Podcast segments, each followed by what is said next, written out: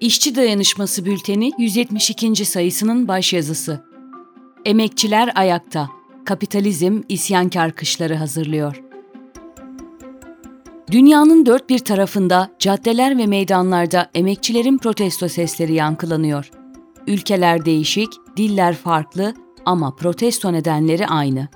Yüksek enflasyon, hayat pahalılığı, ücretlerin erimesi, yoksullaşmanın derinleşmesi, işsizlik ve yaşam koşullarının giderek daha katlanılmaz hale gelmesi. Sri Lanka'da başlayan protestolar birkaç ay içinde bir emekçi halk isyanı düzeyine yükseldi. Devlet başkanının sarayını basan emekçiler, bir zamanlar adeta ilah olarak gördükleri Rajapaksa ailesinin hanedanlığını yıktılar. Emekçi isyanıyla iktidarları devrilen Rajapaksaların kurtuluşu başka ülkelere kaçmakta bulması değişmez sanılan her şeyin nasıl da değiştiğinin yeni ve çarpıcı bir örneği oldu. Değişen ve ağırlaşan yaşam koşulları işçi sınıfını mücadele etmeye itiyor. İngiltere'de demiryolu işçilerinin son 30 yılın en büyük grevini gerçekleştirmeleri, keza birçok sektörde grevlerin patlaması da gösteriyor ki sömürüye karşı işçi sınıfının mücadelesi bastırılamaz. Sayısız ülkede işçi sınıfı ve emekçi halk hayat pahalılığına karşı gösteriler düzenliyor, grevler, mitingler, yürüyüşler aralıksız devam ediyor.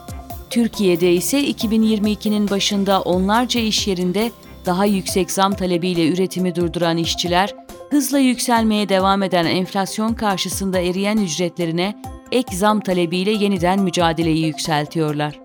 Dünya işçi sınıfının öfkesi sokaklara taşarken hoşnutsuz bir yaz yaşanıyor. Hoşnutsuz yaz tanımlaması dünya işçi sınıfının kapitalizmin yarattığı sorunlara verdiği tepkiyi anlatıyor. Ancak yükselen enflasyon ve ağırlaşan hayat pahalılığı kaçınılmaz olarak isyankar devrimci kışlara zemin hazırlıyor. Nitekim Avrupalı egemenler şimdiden halk isyanları olabileceğini söyleyip çürümüş düzenlerini savunmak için önlem alıyorlar. Birçok kez dile getirdiğimiz üzere sömürücü egemenler dünya işçi sınıfının isyan etmesini durduramazlar. Çünkü tepeden tırnağa bencillik ve çıkar üzerine kurulu kapitalist sömürü düzeni insanlığı boğuyor. Tıkanmış ve çürümüş bu sistem hiçbir toplumsal sorunu çözemiyor, çözemez de.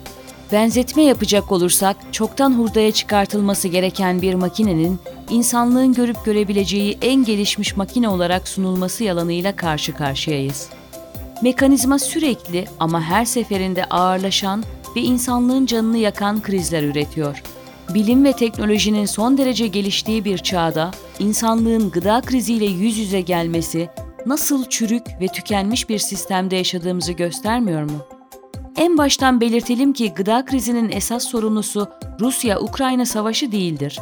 Savaş, gıda krizini ağırlaştıran yalnızca bir faktördür esas belirleyici olan kar odaklı kapitalist üretim anlayışıdır.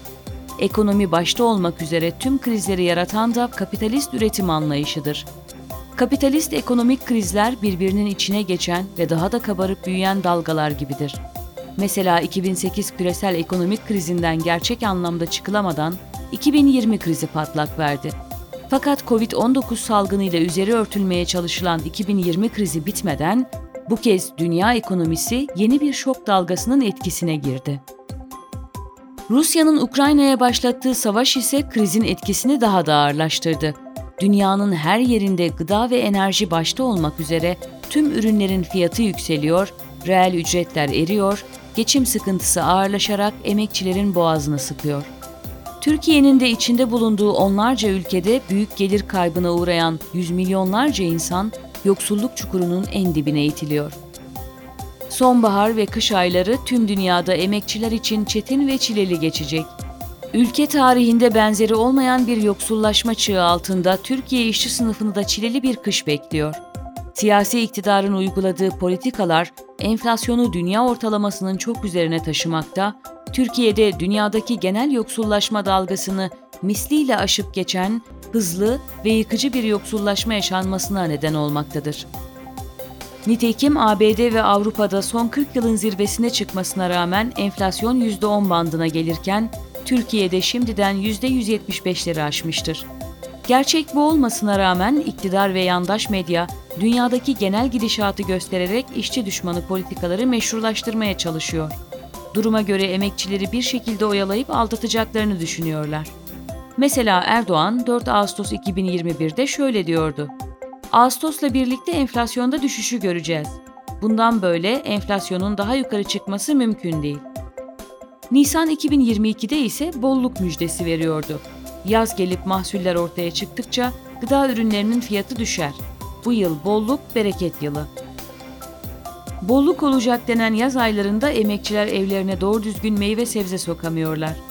Erdoğan şimdi de enflasyon düşecek müjdesini 2023'ün Şubat ve Mart aylarına erteledi. Bu erteleme bile sonbahar ve kış aylarında enflasyonun nasıl dizginlerinden boşalacağının işaretidir. Sonbaharda okulların açılmasıyla emekçi ailelerin sırtına yeni ve ağır yükler binecek. Yüz binlerce üniversite öğrencisinin yüksek yurt masrafları ve ev kiralarıyla nasıl başa çıkacağı belli değil. İşçi dayanışmasının 2021 Eylül, Ekim ve Kasım aylarında sıçramalı şekilde yükselişe geçen hayat pahalılığını, okul masraflarını, artan ev kiralarını ele almıştık. Ancak o zaman gerçek enflasyon oranı %50 idi ve daha aradan bir sene geçmemesine rağmen o günle bugünkü yoksullaşma arasında uçurumlar vardır. Kısacası işçi sınıfını güzel günler değil, zor ve kahırlı günler bekliyor. Elbette işçi sınıfı da elini kolunu bağlayıp oturmayacak, oturmamalı. Daha fazla yan yana gelmeli, birliğimizi ve dayanışma ağlarımızı güçlendirmeliyiz.